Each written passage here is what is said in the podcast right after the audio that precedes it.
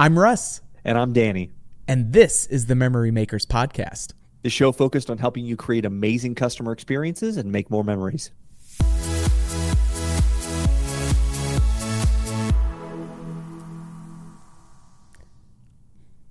Bum, bum, bum, bum, bum, Memory Makers Podcast. How's that one? And then I like it. I didn't. Boom, boom, boom, Right? I, we I are ridiculous. How, so we've gone from you singing in different melodies to now you're you're voicing Scoring. the entire orchestra. I love yeah, it. we're just gonna score the whole thing. Oh boy, that's what I need is one more uh, one more uh, overburdened and overcomplicated project that I put on myself. How are you, brother? Good. We are uh, we are deep in the IAAPA prep season. We were just talking about this before we started recording. Yes, yeah, it is go flight, as they say in Top Gun, and uh, it's it's such a big build up and anticipation and you've got so many of the you know you've got the big picture things that you're trying not to lose sight of the forest for the trees and just bouncing back and forth. And so i mean we've got the sales team coming in and working on you know kind of deep dive product training and reinforcement looking at you know hey this is what our customers have been telling us this is what we need to make sure that we're really, you know, doubling down on as far as showing up for them and how we want to do that. It's working with uh, the design teams on the booth and making sure that you've got all the graphic designs and the schnazziness and the razzle dazzle. I mean, it is so many fun moving parts. And then you get to IAAPA and you're like, holy crap, weren't we just here? Like the entire 300 and, you know, 59 some odd days in between when the last IAAPA ended and then there I get into this like portal of Twilight Zone where it is just okay I am right back where we started and it feels like I was just here yesterday. It reminded me of like when we'd work at Laser Flash and you'd be marshaling in the arena on a closed shift and then the next morning you'd be on an open shift on it and you just hear the music and everything else and you're like oh I did I even go home? So, yeah you, uh, you know I'm gonna go ahead and drop this in there because you know, did you know I worked at Disney World? What? Um, but that same thing would happen with the the cue music or the attraction music you would hear at the attractions in Disney. You yeah. work a really long shift and get up the next morning, come back in, and you're like, oh, there it is again. There yeah, it is man. Again. There yeah. it is again. Yeah. It, well, and part of me then, when I try to get like my super thinker philosophical hat on, I'm like, oh, okay, well, like that's the power of, you know, memory input and all of those things and how you can do all of that. And so it's like there's a good side of that coin for sure. But IAAPA, with just the, you know, controlled chaos that it is at times, it, it, uh, it you know, it's, I got to ground myself in some of that of like, no, this is great. We're going to get to see all of my favorite people. We're going to, you know, just be going, going, going. And, and that's great for my energy level. And then we get back to the hotel hotel room and it is nobody talk to me for a solid 35 minutes please. I just need to unpeople for a little bit. And then boom right back in. You know speaking of IAAPA, one of the things that people will see a lot of this year as they've seen a lot of in the previous years is vr which is a yeah, perfect segue. You like how i connected those dots to today's Man, topic so good like the segue of all segues right there. So but yes absolutely vr is, is you know just it's top of mind for so many people because you know us charlatans are just pumping it up and and making it exciting and all of that fun stuff. And it's something that's just really really groovy and makes a huge impact on the memory side too. So i think it's definitely going to be at the top of a lot of people's queues for sure. And we've been doing a ton with vr specifically through aama as well. And um, you're heading up the vr standardization committee and uh, and and doing a ton of great work. I, am enjoying getting to work with you on that outside of the board activities and stuff that I'm doing with them. And uh, and y- y'all have been busy getting after it with some things.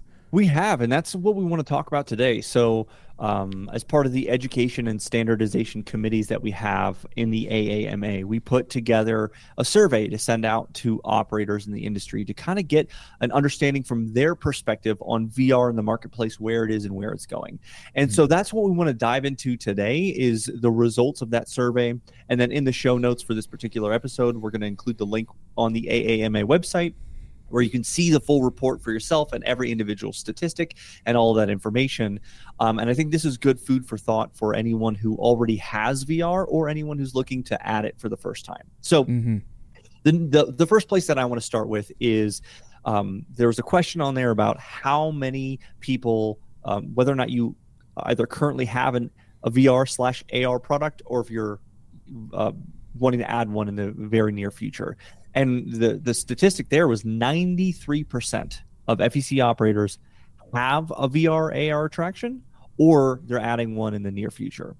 Mm. And you know what's interesting is um, and I know you get this question a lot too. A lot of times, operators who don't have it yet will ask, "Well, is VR a fad? Is VR a fad?" And they've been asking that for five, six, seven years. And I think the market has proven uh, over time that it definitely is not. This is a, a market trend of something that is um, of deep interest to consumers, and it's something that you know the number of VR attractions that are in the marketplace, and we'll talk more about that here in, in, a minute. It just shows kind of the growing demand on the consumer side and how much better that technology has come, just even in the last three or four years. Mm. And you know, it used to be a question for a lot of operators. Now, this is not everyone. I'd like to be clear, but for some operators, and many of them, the question is no longer should I add VR. The question is more which attractions should I add and what should my VR mix look like? Because there's so many different kinds of options from small arcade cabinets to full scale free roam pieces and everything in between that you can have a good mix of those types of things. And so I think that really sets the stage for where VR is right now, where it's heading into the future with so many of the the operators in our industry having that as part of their mix. I would definitely agree, and I think that it's it's then looking at what types of VR are going to lend themselves well to what we're set up to operate. Right?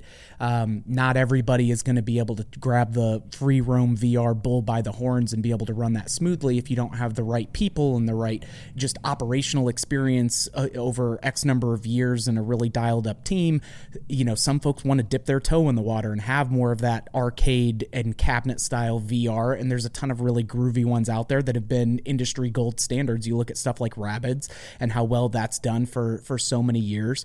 Um, and then you look at the advancement of things like Kong and Soar and all of these other new types of pieces, or you look at VR Agent that's out there that are some first person shooter type of, of games.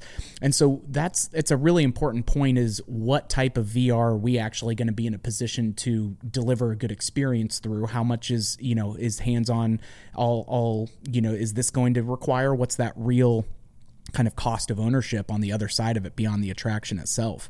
And so the the types of VR that most of the the survey respondents were, uh, came back with, the number one choice was virtual coasters, and so things like that Rabbids or Kong or SpongeBob, um, that is a two seater piece. It's got a you know a lot of typically some really cool um, IP that's attached to it, so it's got some brand recognition that goes along with it. Well, that's a really important piece just to draw eyeballs to it beyond VR of like, oh man, that's SpongeBob. Like how cool! It's such a popular brand. Being able to lean into and use that Jurassic Park, and you know, uh, Walking Dead, all of these other ones that you have that are starting to do, and King Kong.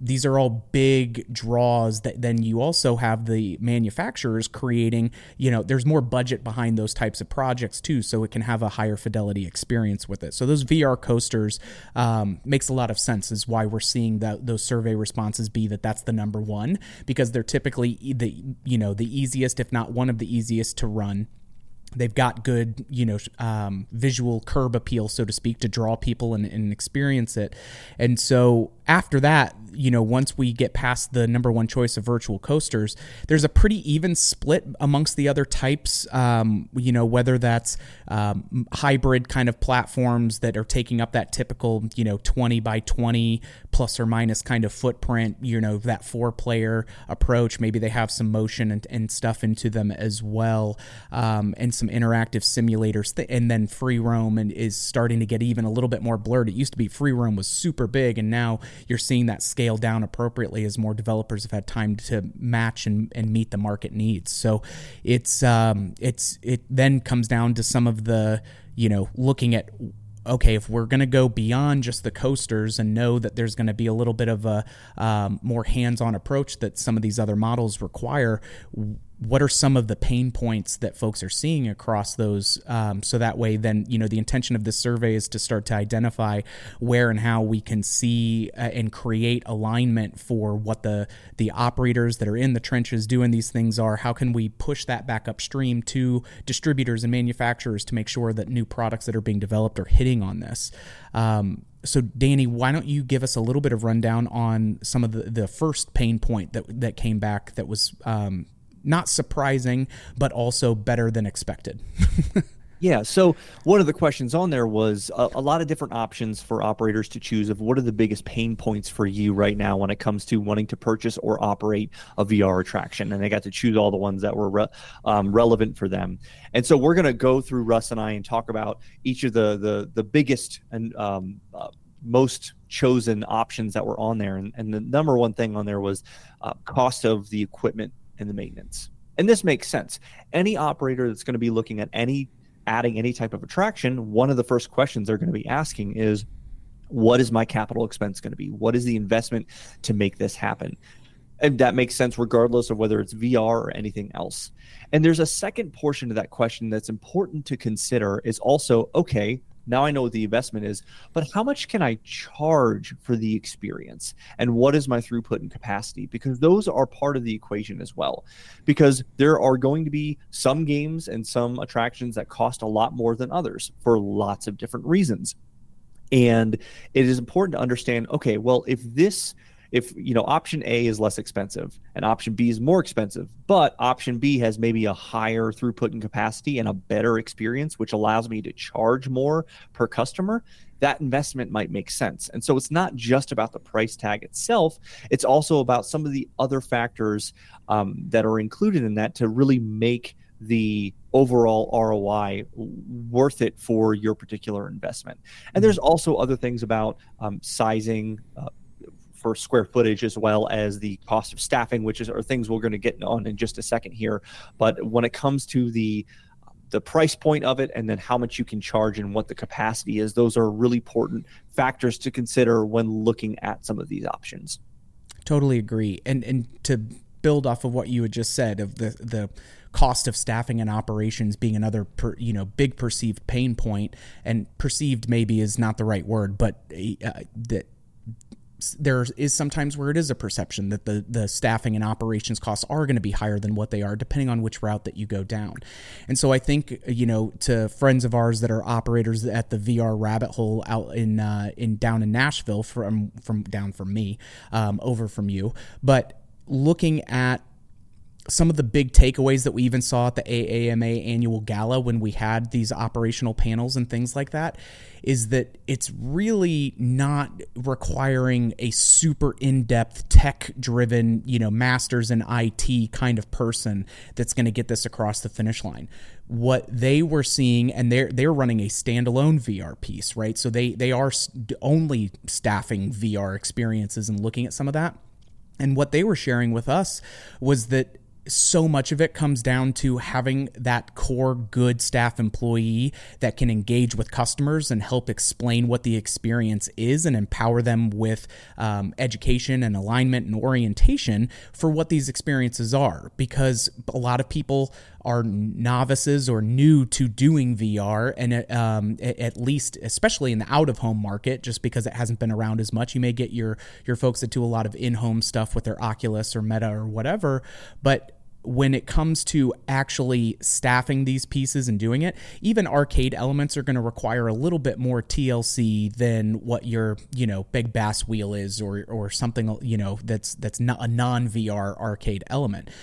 However, so many of these things come down to just having muscle memory and familiarity with the product to keep the small things small. And so, you know, when a lot of cases it's a simple reset of a controller or a headset, it's just have you had your staff go through the steps enough times to be able to just navigate those things quickly and be able to get to those points and get it back in and going. Because when you're first starting out and you've had you know you get this new piece delivered to you you've maybe had a couple of training videos or something that that is there sometimes the, the it comes down to a lot of product exposure and really getting your team comfortable first. Um, because when you look at FECs or location based venues in general there's very few that are unstaffed, right? So this is not necessarily something that all of a sudden is, oh my gosh, I'm going to have to hire two more people or I'm going to have to have more people on my shift. It's just it, it's not different from ad like if you're putting in mini golf, you're going to staff mini golf. If you put in laser tag, you're going to staff laser tag. If you put in a dark ride, you're going to staff it. If you put in a VR piece that's a non-arcade, you know, friendly one, so to speak, or in that bucket, you're going to staff it. And so it's just making sure that your team isn't losing time due to inefficiency or inexperience and getting them a lot of reps early on that really keep then the operational costs lower because we're not having to spend extra time, um, you know, putting that through. So that, that from the people perspective of what some of the pain points are around VR, so much of it just comes down to, hey, these aren't crockpot attractions, but neither are the vast majority of the things that we're putting under our roof. So we need to tackle it it with that same type of an approach where we're not just setting it and forgetting it. And one of the things that we've talked about before when it comes to staffing attractions, and I'll hit on again because I think mm. this is so important. If you're going to purchase a VR attraction that requires a staff member, staff it.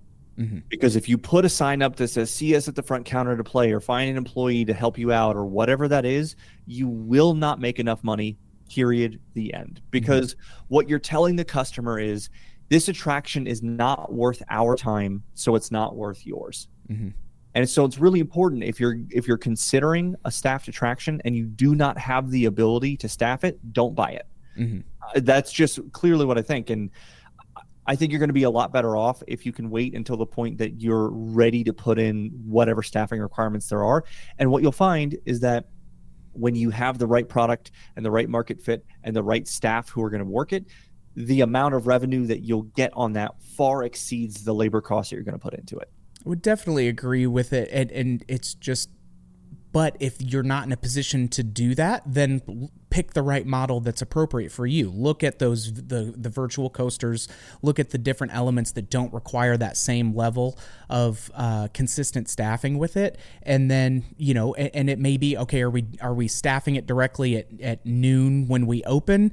No, but do we have a flex employee that's offering free games and things like that to get folks on it and at least staying engaged with it, as opposed to the you know equivalent of an out of order sign because that's what they're going to see a little post it note on there and go okay, nope, I'm out. So it's just being cognizant of what that perception is from a guest standpoint, um, especially. So uh, I, I totally agree with you.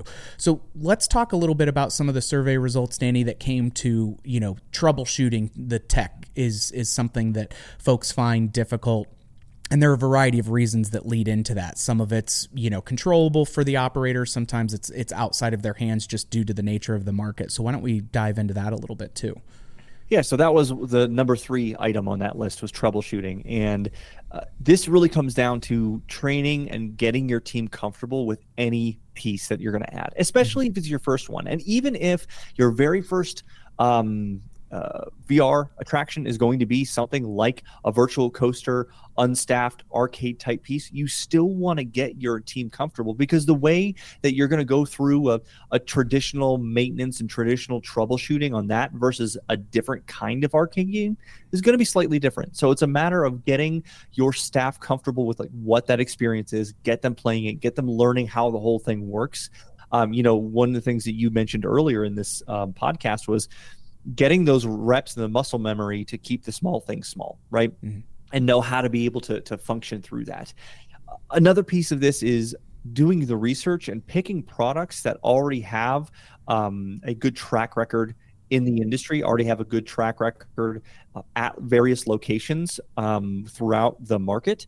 And being able to talk to those operators who have it and understand hey how does this work? How often do you do you have issues? What kind of issues do you have? And just getting an idea because that helps you understand what you need to be prepared for right? Mm-hmm. um, because at the end of the day any attraction that has this much technology in it, there's going to be some times where you're going to troubleshoot. There are going to be some times when you have errors or things that you need to work through. That's just part of it. This is VR is not a set it and forget it. I just set it up, build it, and they will come and it just makes me money forever and never have to do anything to it. There's going to be a level of involvement, but when you pick the right product that has that good track record and good history, and also has um, a team with really good tier one support. And what are their support hours? And are do they have U.S. based support if you're in the United States? And understanding some of those things help you feel a lot more comfortable with that decision, knowing, hey, if I do run into a problem or I do have an issue of this thing operating the way I expect it to, I know I can get on the phone, I know I can get on a chat and email whatever it is with the support team for the product,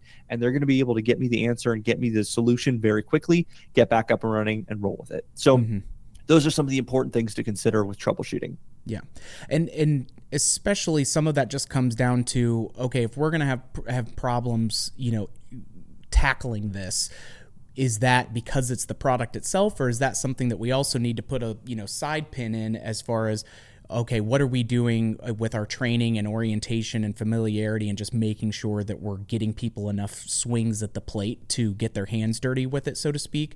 That that may be something that you you can look at because that's a never ending continuous improvement type of a, a mindset that we talk about uh, quite a bit on this podcast as well. And so it's one of the things that knowing that people can be super intimidated by it or they worry about what some of these things can be it's just knowing that hey there are plenty of folks over the last five years that have gone through the guinea pig experiment on early adoption of products and, and all of that. We've seen a variety of players leave and, and not survive covid and other market uh, circumstances like that because they haven't been able to support their existing customers or make it a, a, product that is intuitive enough. So, one of the nice things that I'm starting to see in the marketplace in general as well is that after we've had some of that shakeup of the Etch a Sketch within the VR, you know, manufacturing side, um, you've got bigger players with bigger resources that have an FEC or a location based venue mindset. So, a lot of the newer pieces that are coming onto the market now are ahead of the learning curve because of uh, the lessons that have been learned over the last five years. So, um, the fourth piece here that that came back as far as pain points around VR was space requirements. Certainly understand this. There's uh, you know because there is such a wide variety of it but space requirements is not something that i feel is even specific to virtual reality alone. You look at things out in our um, arcade world and things like that where everything's getting bigger because it needs to have more appeal. It needs to be able to sit more seats and have increased capacity, do all of this kind of stuff. And it's easy to start chasing that ball as it's bouncing down the hallway. We, we you know, we do that at times and have to make sure that we're zooming back out, you know, to to to ensure that we're not missing, you know, the bigger picture at times. And one of the things that came away from a number of the gala panels um, that, uh, back in uh, September for AAMA was was that distributors and operators are are looking for smaller footprint pieces. While having the big you know um, big draw elements and the visual spectacle that that stuff can do the vast majority of the market still needs stuff that fits within that, you know, 50 to 80 square foot footprint, not necessarily, you know, the giant cranes or the huge Connect Fours and things. Like you need a few of those in your portfolio, but we still need the market to be able to support like a 40, a 70 square foot, you know, kind of piece that can still um, not require a complete re layout of my room and all of that stuff. So, when you look at some of those smaller footprint pieces, that is going to lend itself again more to those coasters and the first person shooters and, and explorers and things because it's not one, it's going to, you know, be more arcade friendly. It's not going to require the same staffing and it's not going to require the same amount of space. And so that one is just such a good opportunity for folks to lean into or explore options with um, because it doesn't hit on those same space requirements. The trade off with it is, is that that when you do look at some of those hybrid footprints, you know, that may be in the 400 to 600 square feet or even a little bit higher, is that you are gaining seats at the tables, so to speak, and your throughput and your capacity, you can service more and you're charging more because it's a bigger experience. So some folks are looking at that as a, you know, hey, do I have room for a 3,000 square foot laser tag? No, not necessarily in my case. We were just talking about this with, you know, folks at the Monster Mini Golf convention last uh, last week when I was there was some places when you've got 15,000 square feet, it's not going to make sense for you to do that based on what you already have in your mix. And so being able to get some of these things allows you to start competing in the marketplace against other folks that maybe do have some of those bigger attractions because VR is much more of a novel experience. It has a higher perceived value, so you can charge more for it. Uh, but you're able to do that in a way where I can get the same price point for a laser tag experience or something else on this, but it's taking up a fifth of the space. It just gives me more flexibility to to look at what my venue is actually going to allow me to do from a VR perspective. So I've been really encouraged over the last six or seven months to start seeing a lot more flexible and scalable footprints of those VR attractions because we know that just asking somebody to have 800 square feet or or more is a challenge at times, especially for operators that are already up and running and, and have you know columns and bathrooms and ADA pathways and everything else that we have to make sure that we're taking into account. So. Um, as we see more of the coasters and the arcade pieces come into the market, I'm super excited for that because it does alleviate a lot of that space requirement uh, piece. It's also just good to keep in mind that the arcade style VR and those virtual coasters are some of the hardest to do because you do have a, a high fidelity tech piece that's laid into this experience, um, but it has to be the most intuitive as well and the most hands off. And so you're you really got to have your cake and eat it too in order for that to be a, a solid product. And so that's why some of those pieces are taking longer to hit the marketplace um, and and do more and more of that, just because that is the highest mark where it has to be the smallest it has to be you know really engaging and it has to be the most self-driven and intuitive experience out there. And so that just takes time and experimentation for the market to really continue to refine that and start cranking it out at higher volume. But we're seeing that uptick which is super exciting the last area that we want to hit on in this podcast was asking operators what are the, the areas about VR that you want to see become more standardized. Mm. And the number one response in that, which was an interesting response for me, I wasn't sure, um, I wasn't expecting this, and it was the experience categories. And what this means is this is how we define VR and the buckets of the different kinds of attractions that you have. We've used terms like VR coasters or VR cabinet units or hybrid attractions, motion simulators, uh, room scale, free roam. There's all these different terms, right? And the this used to be a lot simpler. Go back three, four, five years ago, and and how we would bucket these different attractions and, and the categories that we would refer to. But as more products have hit the market, as more um, innovation has happened and VR is being in, incorporated in new and unique ways, the lines between all these categories are getting blurred and there are new ones popping up. So it can become a little bit difficult to know um, because being able to have those buckets is very helpful because as an operator, you can know, oh, well, if it's in the arcade VR cabinet, then I know it's going to have probably no staffing requirements. It'll probably be a two player attraction. It'll be roughly this size, maybe mm-hmm. this range of an investment. It just helps us understand. But as this has become more complicated and the lines have blurred over time, one of the things that we at the the standardization committee subcommittee of the VR committee at the AAMA are doing are looking at ways how can we standardize some of this terminology knowing that we have to leave room for this to grow over time and evolve, but trying to make it easier for both the developers and manufacturers as well as the operators to, to be speaking the same language when it comes to these attractions. And so that's one of the projects that we're working on right now because we think that'll make everything so much easier and it'll make the industry better if we're all using the same terms to mean the same kinds of things. And so hmm. if we step back and we look at all the stuff that we talked about today, about how VR it, it's not a fad, it's a trend. Like there, and it has been for a while because of how much it's grown over time and how many different operators have it in their locations and the quality of the experience. Um, the the mm-hmm. kinds of VR categories that operators are interested in, and then understanding their pain points and how you can mitigate those pain points by having the proper research, making sure you're prepared, making sure you're training your staff appropriately, and setting yourself up for success so that when you add an additional VR attraction or you add your first one ever, whatever the case may be, you're set up to be able to create a great customer experience and maximize your ROI for the investment that you're going to make. And that to me seems like a great place to wrap this up as the reminder, we will go ahead and post in the show notes a link to where you can access the full results of the survey from the AAMA on their website. Groovy. Well, I think that is a uh, a wonderful place for us to wrap up, and I appreciate uh, uh, you pulling that survey result from the VR committee from AAMA and keep after that work because I think it'll be stuff that helps us all grow and learn from and, and be able to you know have a better framework as we continue to to see what kind of magic we can make with VR in general. So. Um, We've got more awesome content coming y'all's way uh, with our weekly episodes. We've got interviews and others that are coming out into these, and so we're really excited to not just hear you know what we're seeing out there, but directly from operators and industry experts. And so we're, we're just so stoked to have the folks that have, have been joining us and sharing their thoughts and ideas because it's that rising tide that raises all boats. And um, so we just are, are being able to you know pleased to be able to bring it to you. If you liked what you heard, don't forget to subscribe and leave a review and always appreciate those five stars, please and thank you.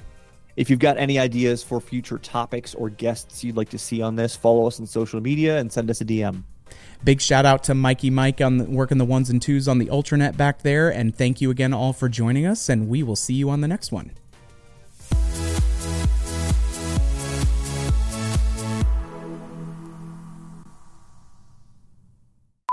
I want to do. I like watch a podcast and these guys are goofy and on it they'll be like, "Go fly it."